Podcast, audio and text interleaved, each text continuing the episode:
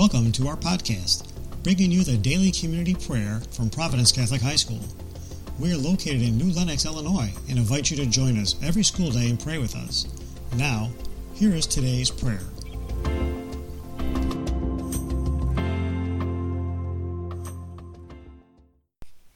Good morning, Providence. My name is Anna Duffy, and I'm a junior. Dear God, change, a six-letter word that means a million different things, either the change in our pockets or what a lot of humans don't like. What I believe change is us. We are the change. With just one small step or action, we can make an impact on someone, something, or somewhere. If we come together to make a positive change, we can become stronger and, most importantly, something greater together. So God, my prayer to you is this.